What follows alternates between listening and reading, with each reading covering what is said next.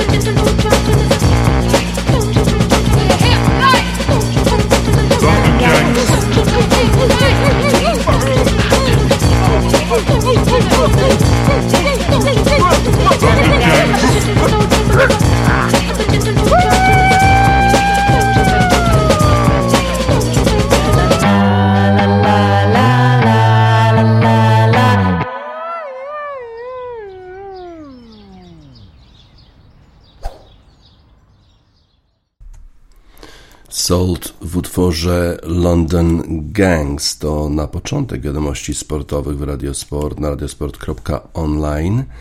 Londyński gang, czyli Arsenal, mierzył się wczoraj z Liverpoolem i to był bardzo, bardzo ważny mecz dla, w szczególności Arsenalu, chyba ważniejszy niż dla Liverpoolu. Liverpool na czele Premiership, a Arsenal w zasadzie, jeżeli by przegrał to spotkanie, to jego szanse, jego kampanię o mistrzostwo Anglii trzeba by było chyba odłożyć na kolejny sezon, ale Arsenalowi udało się. Arsenal wygrał trzy do jednego. Bramki zdobywali Bukayo Saka w czternastej minucie, Gabriel Martinelli w sześćdziesiątej siódmej i Leandro Trossard w doliczonym już czasie gry.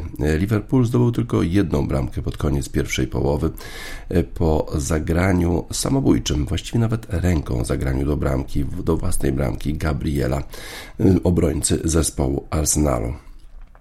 Arsenal, jak już powiedziałem, był, to było spotkanie, które trzeba było wygrać, żeby jeszcze marzyć o zwycięstwie. Dzięki temu zwycięstwu zespół Mikela Artety w tej chwili ma tylko już dwa punkty straty do zespołu Liverpoolu na czele tabeli.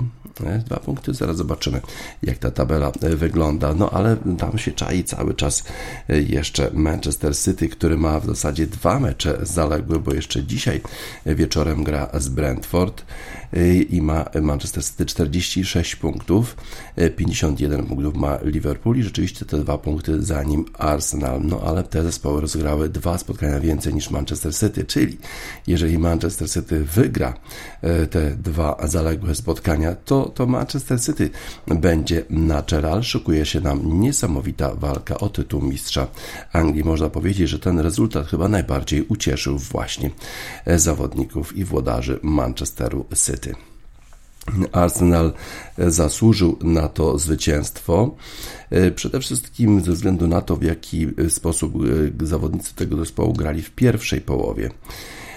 No, ta pierwsza akcja rzeczywiście pokazywała, że są skoncentrowani zawodnicy Arsenalu na tym, żeby wygrać to spotkanie. Od początku zaczęli bardzo, bardzo mocno i zdobyli bramkę po akcji całego zespołu. Piękne podanie, do, podanie Odegaarda do Havertza.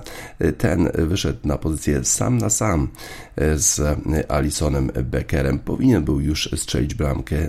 Obronił Alisson strzał Niemca, ale piłka po o tej obronie właśnie Alissona trafiła bezpośrednio do Bukayo Saki i było jeden do zera dla zespołu Arsenalu. I wydawało się, że Arsenal ma wszystko absolutnie pod swoją kontrolą aż do sytuacji sprzed końca pierwszej połowy, kiedy to w takiej właśnie niegroźnej sytuacji William Saliba chronił piłkę, ale jednak Luis Diaz w jakiś sposób jeszcze jej dosięgnął. Ta odbiła się potem od ręki Gabriela Magalhãesa i trafiła do bramki zespołu Arsenalu. Było jeden do jednego.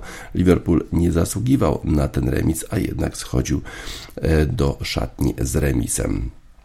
Natomiast na drugą połowę Arsenal wyszedł jakby trochę przytłumiony właśnie tą sytuacją, tym samobójczym golem sprzed końca, sprzed końca pierwszej połowy, a Liverpool odwrotnie. Wydawało się, że ma dużo, dużo więcej energii. Zaczęło to wszystko jakoś lepiej współgrać w zespole Liverpoolu, ale Arsenal był cały czas jednak skoncentrowany, skoncentrowany już w obronie, już nie popełniał takich błędów jak ten błąd Saliby, a potem przytrafił się błąd po drugiej stronie. Virgil van Dijk, który jakoś nie za bardzo porozumiał się z Alissonem Beckerem przy takiej długiej piłce na Gabriela Martinellego. Alisson próbował wybić piłkę, nie trafił w nią, trafiła ona do Gabriela Martinellego, który po prostu miał przed sobą pustą bramkę i musiał trafić z tej sytuacji dwa do jednego dla zespołu Arsenalu. Potem jeszcze wprowadzone zmiany przez Jurgena Kloppa dawały dużo jakości w środku pola zespołowi Liverpoolu. Miał swoje szanse Liverpool, no bo wszedł na boisko Darwin Núñez, który nie mógł rozpocząć tego spotkania ze względu chyba na jakiś uraz, że nie mógł zagrać całego spotkania. Zresztą w Arsenalu z kolei nie, wybr- nie wyszedł na, na boisko Gabriel Jesus, bo jego kontuzja kolana znowu się odezwała. No i musieli radzić sobie z Martinellim i Havertzem z przodu zawodnicy Arsenalu. Mieli swoje okazje zawodnicy Liverpoolu, ale to Arsenal strzelił bramkę na trzy do jednego. Właściwie taka akcja zupełnie samodzielna Leo, Leonardo, Leo, Leandro Trossarda, który pięknie wyminął obrońcę po lewej stronie, nawet ich dwóch, no i potem trafił między nogami Alissona do bramki. Ta piłka jeszcze się odbiła od Van Dijk'a, więc to nie było aż takie proste do obrony dla Alissona, no ale bramkarz jednak przy takim kącie powinien nie dopuścić do strzelenia bramki, a tak to było już trzy do jednego, a w tym momencie już Liverpool grał w dziesiątkę, bo Ibrahima Konate dostał drugą żółtą kartkę w osiemdziesiątej ósmej minucie. Jurgen Klopp tak cynicznie się uśmiechał.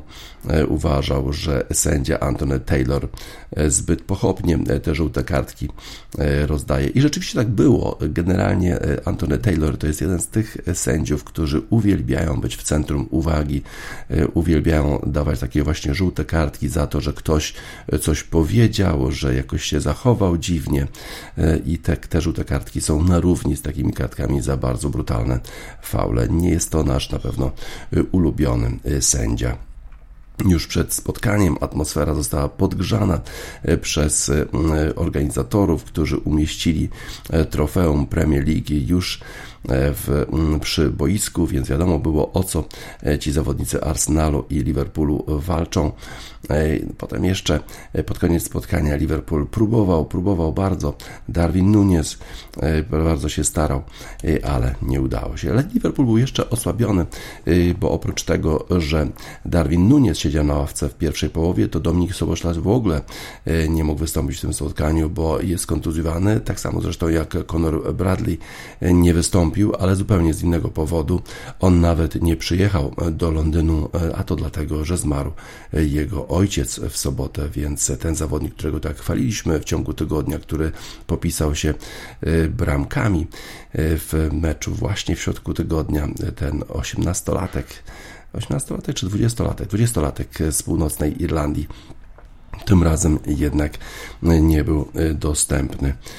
No i brakowało go, bo zastępujący go Trent Alexander-Arnold grał słabo i został zmieniony w drugiej połowie tego spotkania. Arsenal grał nieźle w pierwszej połowie, w drugiej połowie udało się w sumie wykorzystać błędy Liverpoolu. No i teraz Arsenal włączył się do rywalizacji o tytuł mistrza Anglii. Zaliczył swoją połowę Jakub Kiwior, który wszedł w drugiej połowie za Zinchenkę. Prawdopodobnie jakaś kontuzja Ukraińca, bo Mikel Arteta raczej nie zmienia zawodnika, który gra w miarę dobrze, bo tak chyba spisywał się dobrze Zinchenko, a Jakub Kiwior zagrał całkiem nieźle, może oprócz tej akcji, kiedy dostał żółtą kartkę, a mógł może nawet więcej. Miał taką też sytuację, właściwie sam na sam z Alissonem, znalazł się w takiej sytuacji po dośrodkowaniu, ale główką trafił wprost w bramkarza Liverpoolu, ale przynajmniej znalazł się w takiej sytuacji. No, mamy takie szczęście, że jest jakiś zawodnik, który występuje w takim najważniejszym w sumie spotkaniu kolejki Premiership i był to Jakub Kiwior i jeszcze występował w drużynie, która wygrała. A po stronie Liverpoolu na pewno niezadowolenie, ten taki cyniczny uśmiech Jurgena Kloppa, na pewno będzie niezadowolony Alisson Becker z tych dwóch bramek puszczonych, no i Virgil van Dijk na pewno niezadowolony z tego, w jaki sposób nie porozumiał się z bramkarzem Liverpoolu, przez co Martinelli trafił do pustej bramki. Po stronie Arsenalu na pewno Saliba też jest niezadowolony, że dopuścił do tego, do tej sytuacji, w której Gabriel strzelił gola samobójczego, no ale on przynajmniej był w drużynie zwycięskiej. Arsenal czterdzieści dziewięć punktów, tylko dwa punkty straty do Liverpoolu, a po stronie Liverpoolu Grump, jaki Duster.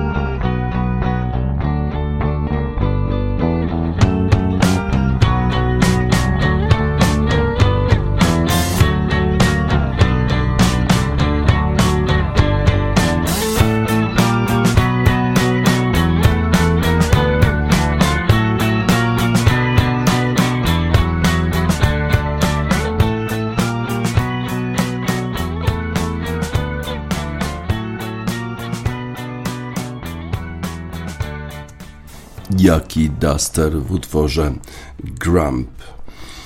Okazuje się, że sezon polskich skoków narciarskich może nie być do końca jeszcze stracony, a to sugeruje właśnie artykuł w dzisiejszym papierowym wydaniu Gazety Wyborczej. Kolejny szalony występ, artykuł Marka Deryło.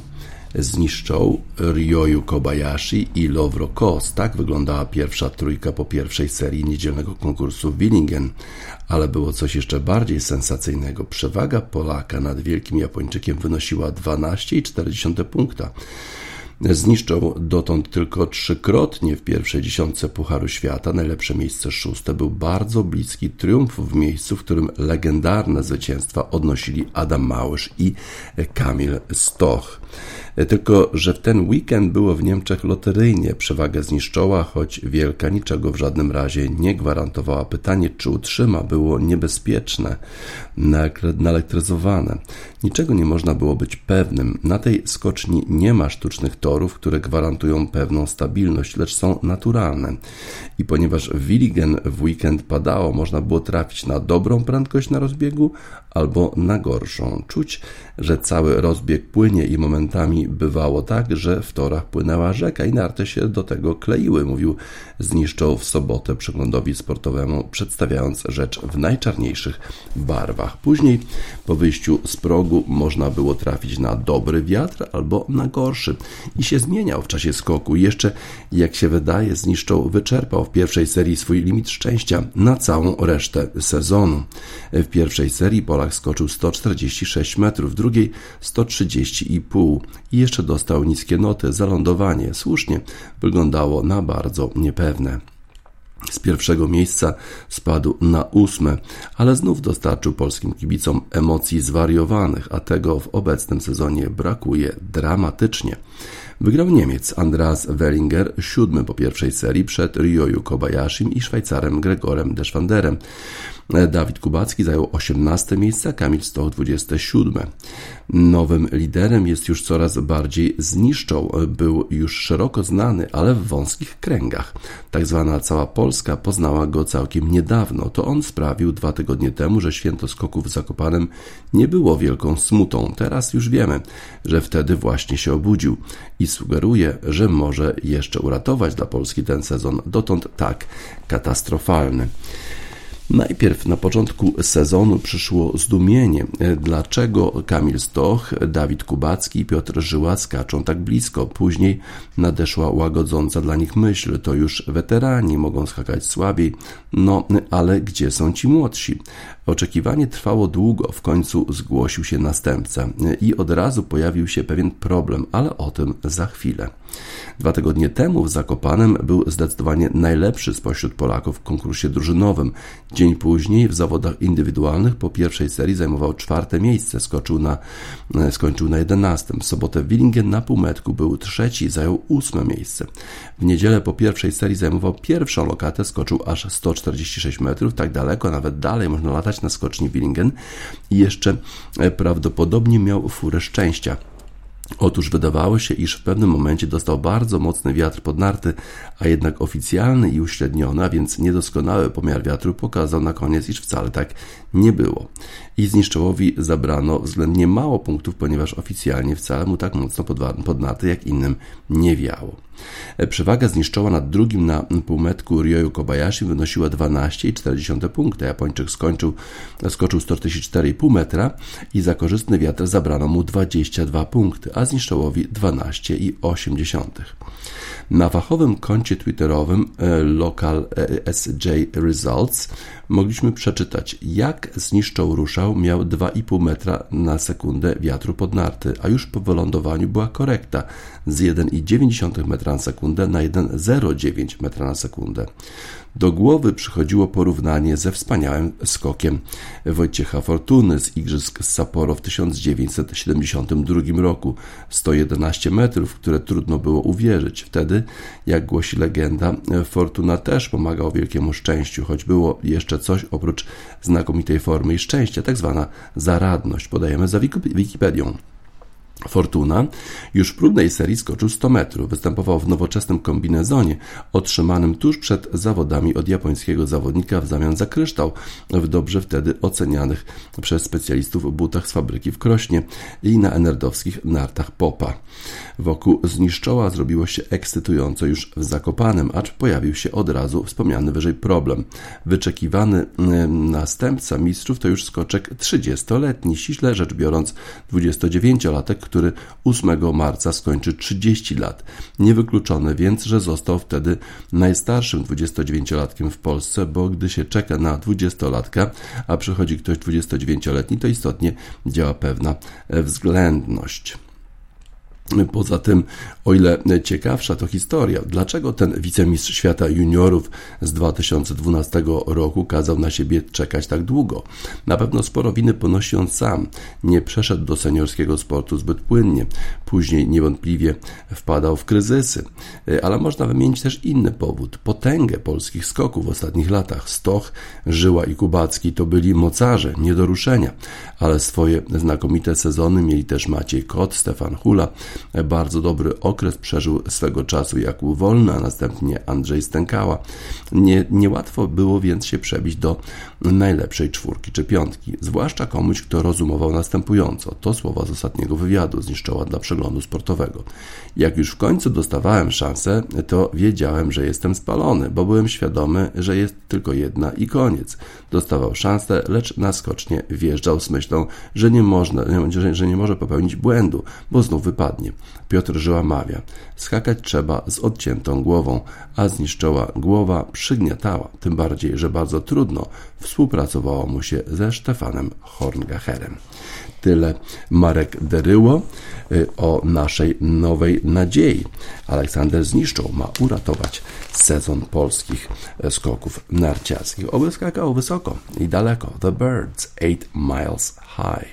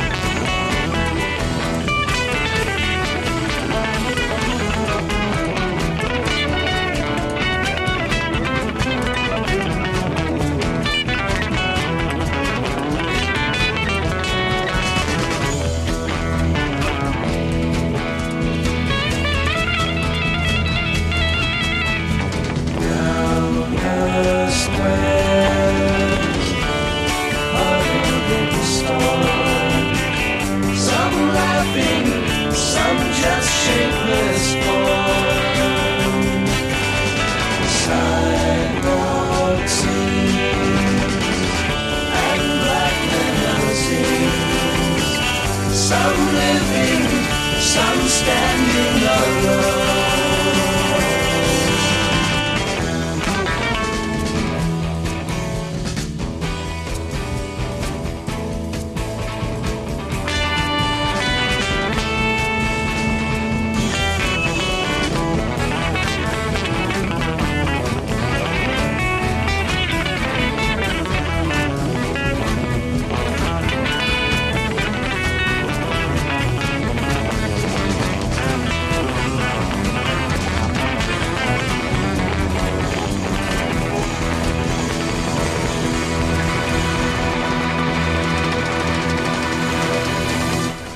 The Birds w utworze eight miles High.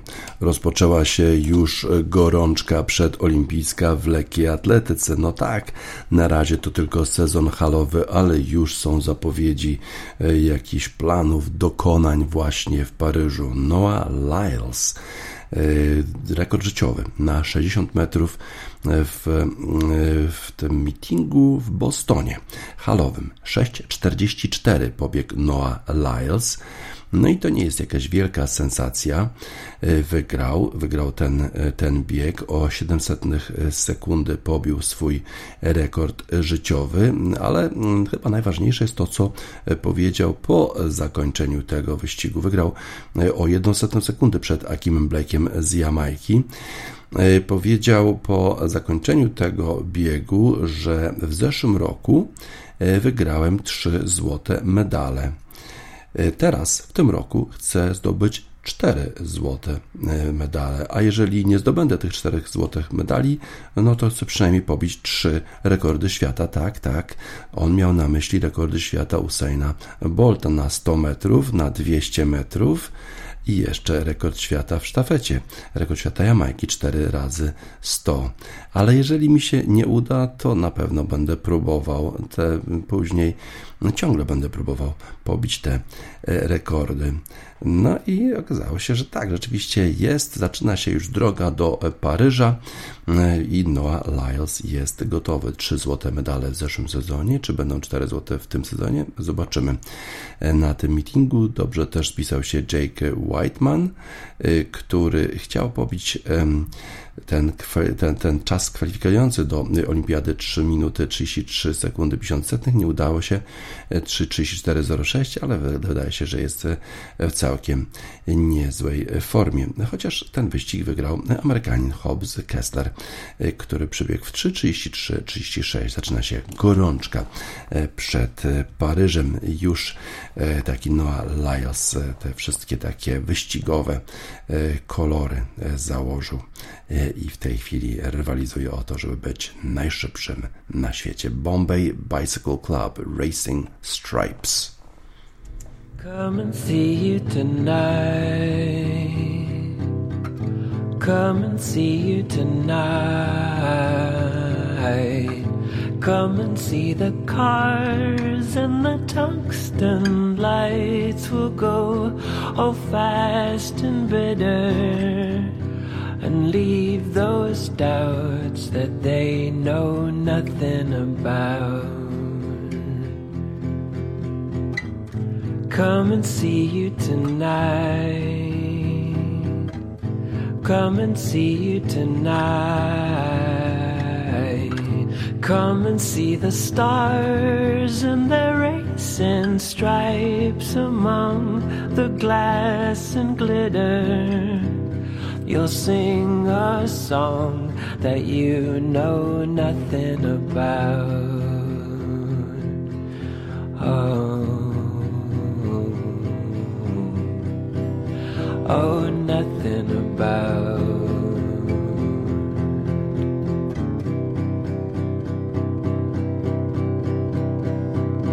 Nothing. Nothing. Nothing. Nothing.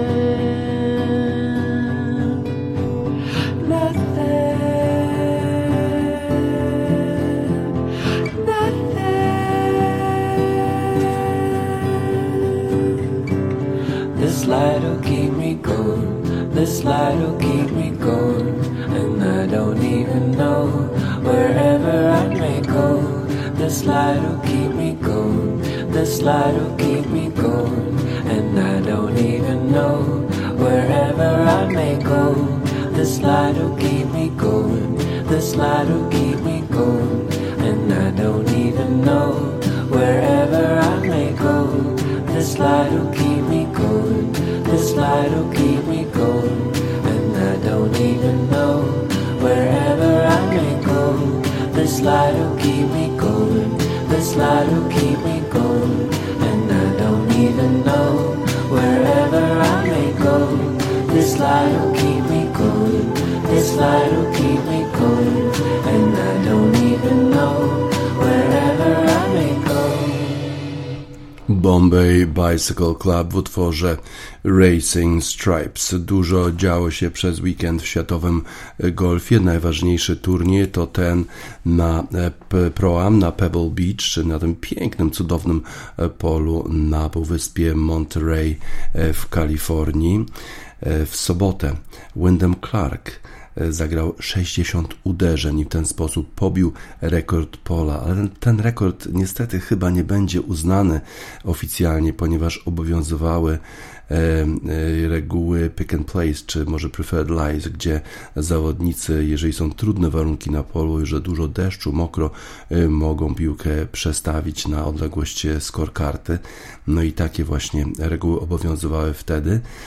No i ten rekord może nie zostanie uznany, ale i tak sześćdziesiąt uderzeń, a wcześniej najlepszy wynik na tym polu to było sześćdziesiąt dwa uderzenia. Być może to, że było mokro, że piłka zatrzymywała się po uderzeniach, co zawodowcom bardzo pomaga, bo wtedy oni grają naprawdę precyzyjnie, dokładnie w to miejsce, gdzie chcą. Piłka potem nie przetacza się poza green, a tutaj właśnie Wyndham Clark sześćdziesiąt uderzeń i prowadzi teraz, bo ten turniej jeszcze nie został zakończony. Wczoraj okazało się, że nie udało się rozegrać rundy ze względu na spodziewane bardzo, bardzo trudne warunki pogodowe. Tę rundę przełożono na dzisiaj. Dzisiaj już o ósmej rano, ale czasu Kalifornia, czyli osiem plus dziewięć, o siedemnastej naszego czasu rozpoczynają się te zawody, czyli ostatnia runda tego turnieju. Wyndham Clark, który wcześniej był mistrzem turnieju wielkoszlemowego U S Open, w tej rundzie zagrał pięć patów, trafił pięć patów z co najmniej jakichś osiem dziewięć metrów, dwanaście poniżej para zagrał, dwa eagle, dziewięć birdie i jeden bogey. No i tak w ten, w ten sposób objął prowadzenie. Pytany, jak to zrobił, mówił: właściwie w ogóle nie koncentrowałem się na niczym innym, tylko widzę piłkę, uderzam piłkę, po prostu staram się uderzyć, gdzie ona jest. Zupełnie miałem taki, taki pusty, taką pustą głowę w sumie. Nic mi nie przeszkadzało. Clark prowadzi, ale tylko jednym uderzeniem przed Ludwikiem Obergiem, który zagrał pięć poniżej par, sześćdziesiąt siedem, a Oberg będzie starał się wygrać dwa turnieje z rzędu, bo wygrał Farmers Insurance Open na Torrey Pines w zeszłym tygodniu. Justin Rose uderzył sześćdziesiąt sześć razy i jest jedenaście poniżej par, sześć brakuje mu do lidera, a Rory McIlroy jeszcze dziewięć uderzeń traci więcej do liderów.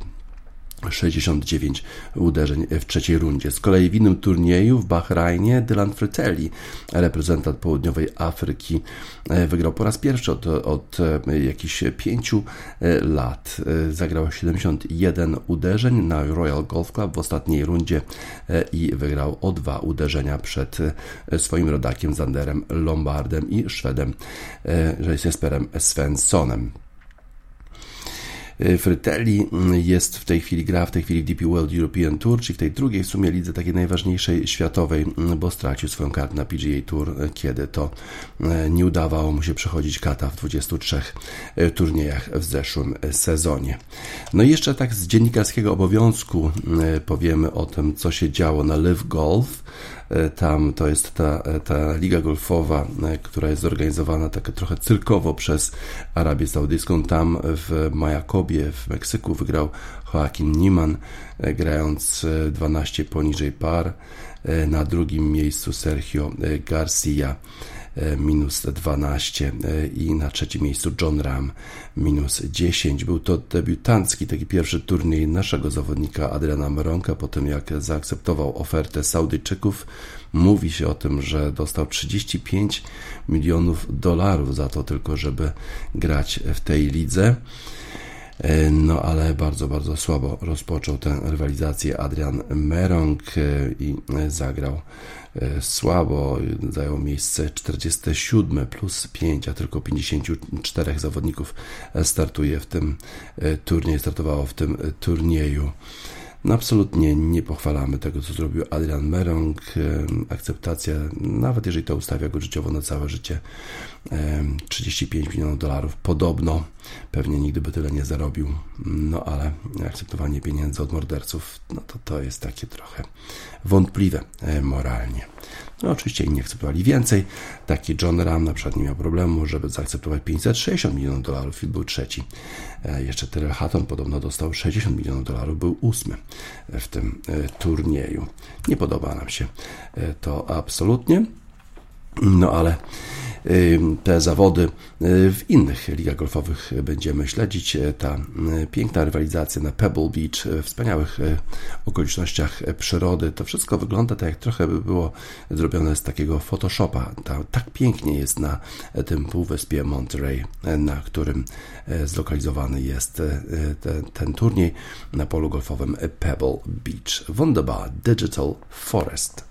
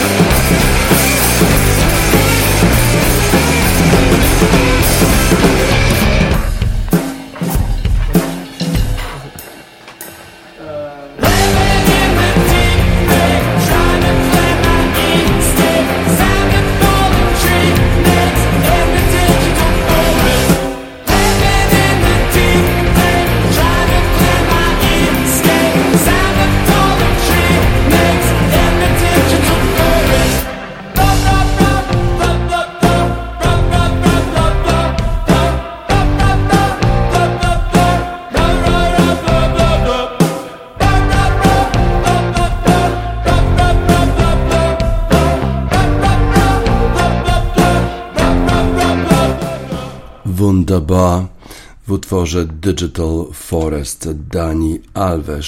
Dzisiaj rozpoczyna się jego proces w Barcelonie. Niesamowity upadek zaliczył ten gwiazdor Barcelony. Dzisiaj rozpoczyna się w Barcelonie jego proces. Jest oskarżony o gwałt na dwudziestotrzyletniej kobiecie w barcelońskim klubie nocnym. Jest oskarżony o to, że w klubie w Saturn, Saturn Club, tak to się nazywa, ten klub nocny, trzydziestego grudnia dwa tysiące dwudziestego drugiego roku zgwałcił dwudziestotrzyletnią kobietę. Najpierw zaproponował jej drinka, potem zaprosił do czy poszedł razem z nią do łazienki, zażądał seksu oralnego, a potem, gdy kobieta się nie zgodziła, po prostu ją zgwałcił. Natychmiast kobieta zgłosiła się na policję, przeprowadzono badania, też otoczono tę łazienkę w ogóle w taki sposób, żeby nikt tam nie mógł niczego, niczego zrobić, czyli wyczyścić, czy czegokolwiek. W związku z tym te dowody, jak rozumiemy, w tej sprawie są bardzo, bardzo mocne przeciwko Daniemu Alvesowi. Jeżeli zostanie skazany, to najprawdopodobniej może dostać dwunastoletni wyrok więzienia, a Alves zmieniał swoje zeznania wielokrotnie.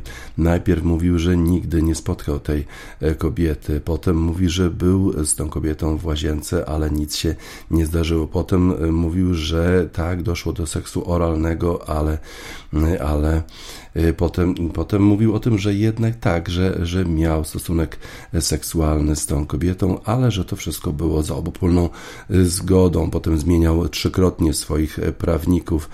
Siedzi w więzieniu od czasu, gdy został aresztowany na początku dwa tysiące dwudziestego trzeciego roku. Ta cała sprawa będzie takim testem dla wymiaru sprawiedliwości, hiszpańskiego wymiaru sprawiedliwości, bo tam w takiej sprawie bardzo głośnej z Pampeluny, gdzie pięciu mężczyzn zostało oskarżonych o, o gwałt zbiorowy, dostało bardzo niskie wyroki.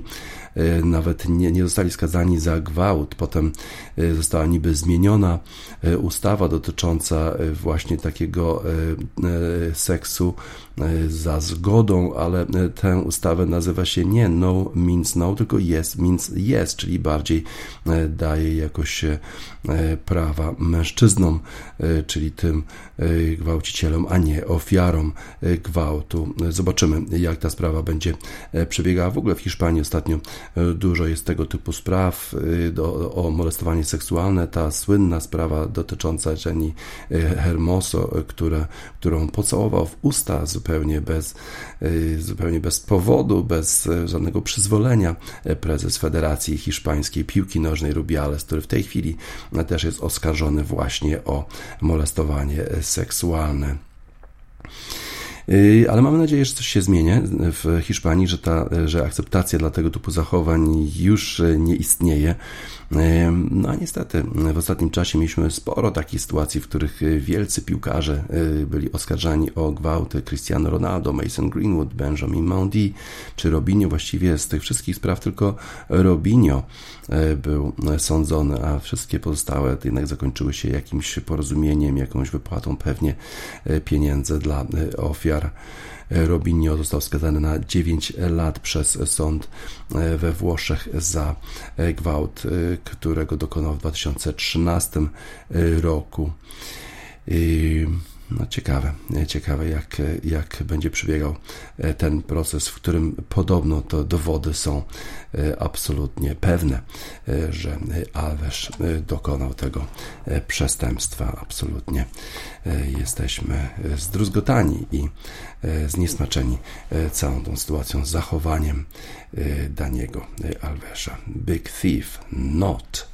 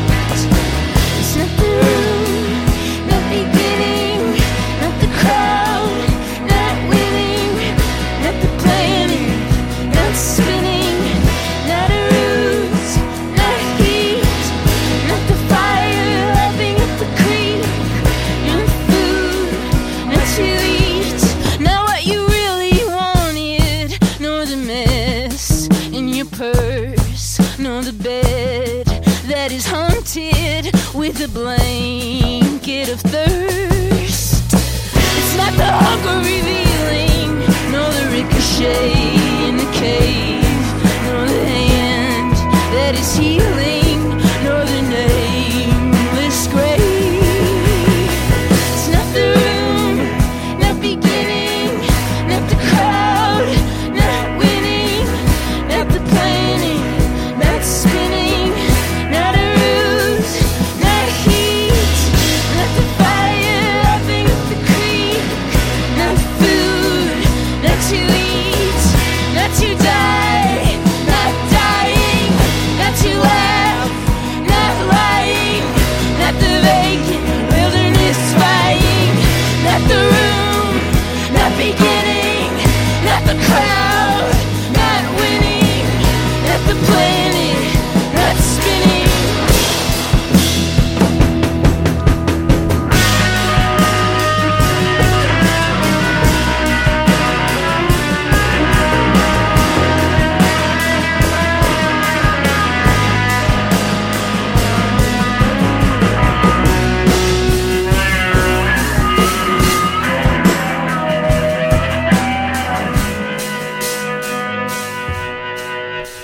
Big Thief w utworze Not.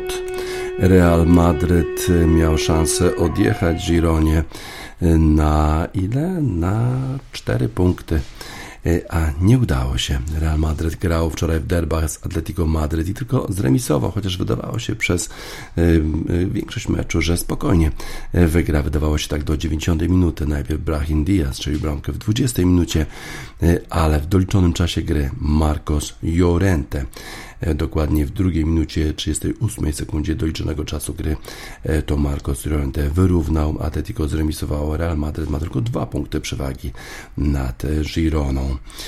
To już była, była trzecia odsłona trylogii madryckiej, no bo przecież dwa razy już grali ze sobą, najpierw w Super Cup, kiedy to przegrał zespół Atletico Madryt cztery do dwóch, a potem w Copa del Rey, gdzie Atletico Madryt wygrał pięć do trzech. Teraz wydawało się, że to Real będzie górą, ale Marcos Llorente w dziewięćdziesiątej trzeciej minucie, syn, wnuk, kuzyn tych zawodników, którzy stanowili o historii zespołu Realu Madryt, tym razem po drugiej stronie dał bramkę Atletico Madryt. Brahim Diaz strzelił bramkę w dwudziestej minucie dla Realu Madryt, a właściwie nie miał w ogóle grać w tym spotkaniu, ale Vinicius Junior podobno poczuł jakiś ból w szyi i niestety musiał się wycofać po rozgrzewce. Najpierw zaanonsowano, że w jego miejsce wystąpi José Lu, a potem okazało się, że jednak Brahim Diaz dowiedział się dosłownie kilkadziesiąt sekund przed tym meczem, że będzie grał. I to jak grał? Grał doskonale, strzelił bramkę, potem jeszcze miał kilka okazji, kilka pięknie razy, kilka razy pięknie zagrał, potem schodził z boiska przy owacji publiczności. Wydawało się, że będzie wielkie święto w Madrycie, a na koniec to Diego Simeone, Atletico Madryt i kibice z drugiej części Madrytu świętowali, bo remis w tym spotkaniu wywalczony w ostatnich minutach bardzo, bardzo smakował słodko. Tak więc trochę niezadowolenie w Realu. Piensa en mí, Luz Casal, piensa en mí cuando sufras.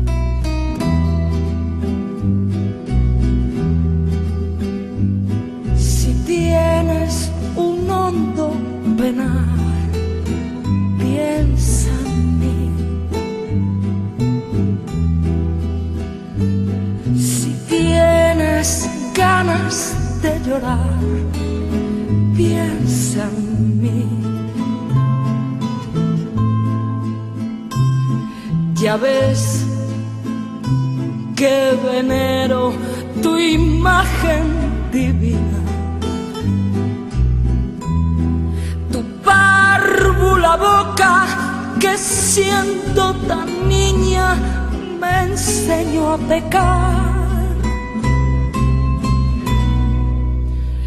piensa en mí cuando sufras, cuando llores, también piensa en mí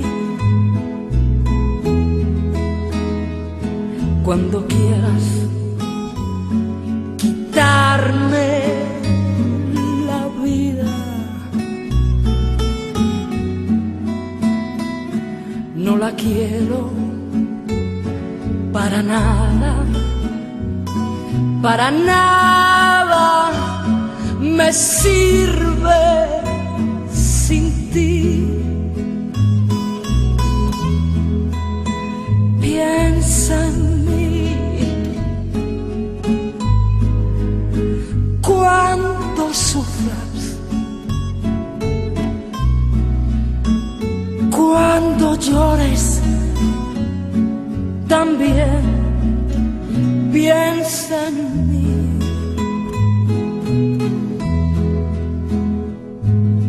Cuando quieras quitarme la vida, no la quiero para nada, para nada me sirve sin ti.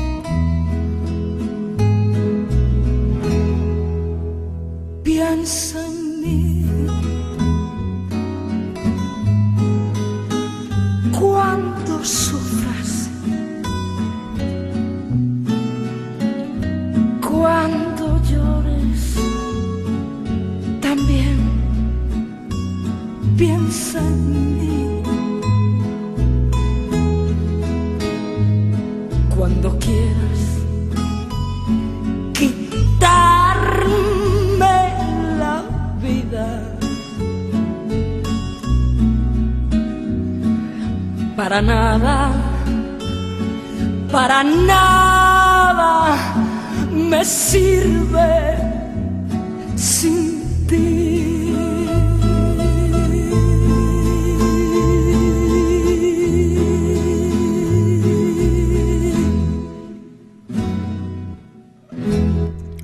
Luz Casal w utworze Piensa en mi. Nie będzie tym razem cudu.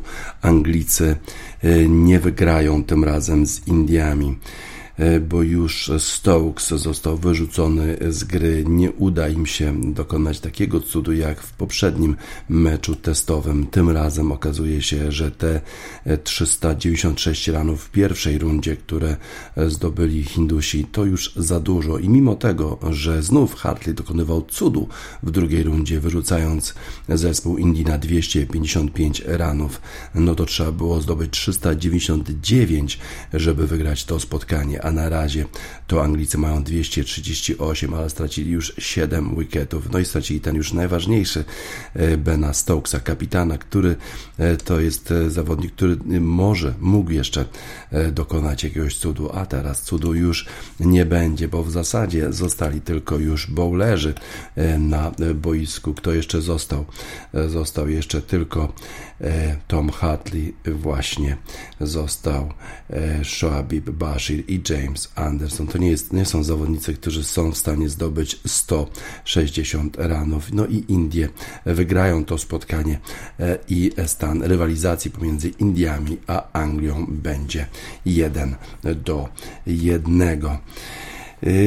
Rywalizacja nabiera rumieńców. Na pewno nie będziemy mogli się doczekać już trzeciego spotkania między Indiami i Anglią. Ciekawe, jak wtedy spiszą się Anglicy, czy tym razem jednak Hindusi, którzy chyba mają lepszy skład, będą w stanie znów wygrać jak w meczu numer dwa i świętować Te Gumake, piosenka z dwa tysiące jedenastego roku, kiedy to Indie zdobywały Puchar Świata w krykieta.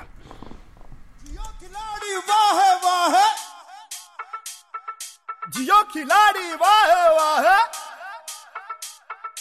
Jio khiladi wahe wahe, Jio khiladi wahe wahe, Ede pede dekumake.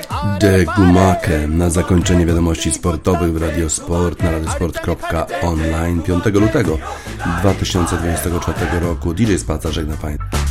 Jio khiladi wahe wahe.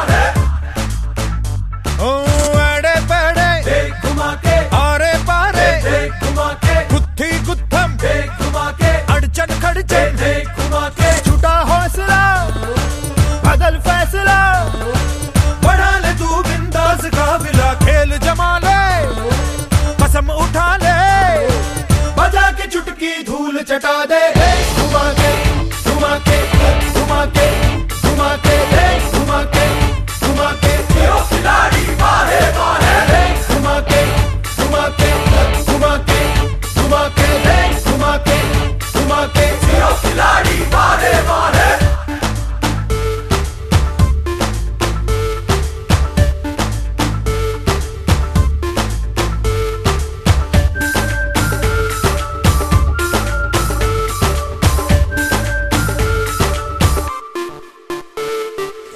आसमां में मार के डुबकी उड़ा दे जा सूरज की झपकी, सर से चीर हवा का पर्दा, बांध ले पट्टे जम के गर्दा, मार के सुर्री सागर में तू चांद बटोर ले गागर में, फाड़ के छप्पर मस्ती मौज की बारिश होगी घर घर में. घुमा के घुमा के घुमा के घुमा के घुमा के घुमा के जियो खिलाड़ी वाहे वाहे, घुमा के घुमा के घुमा के घुमा के घुमा के घुमा के जियो खिलाड़ी वाहे वाहे.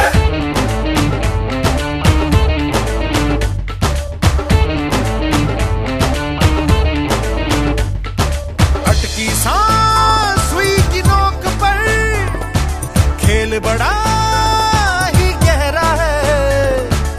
मजा भी है मजेदार सा इसका, रंगा रंगी ये चेहरा है, मिट्टी शिट्टी हो हल्ला सब, हुल्लड़ धूम धड़ाका है, खेल खिलाड़ी तड़क भड़क सब, जलता भड़ाका है. घुमा के घुमा के घुमा के घुमा के घुमा के घुमा के जियो खिलाड़ी वाहे वाहे, घुमा के घुमा के घुमा के घुमा के घुमा के घुमा के जियो खिलाड़ी वाहे वाहे, अड़े पड़े देख घुमा के आरे पारे देख घुमा के, गुत्ती गुत्तम देख घुमा के, अड़चन खड़चे देख घुमा के, छुटा हौसला बदल फैसला, बढ़ा ले तू बिंदास काफिला, खेल जमा ले जमा ले, कसम उठा ले उठा ले, बजा के चुटकी धूल चटा दे. घुमा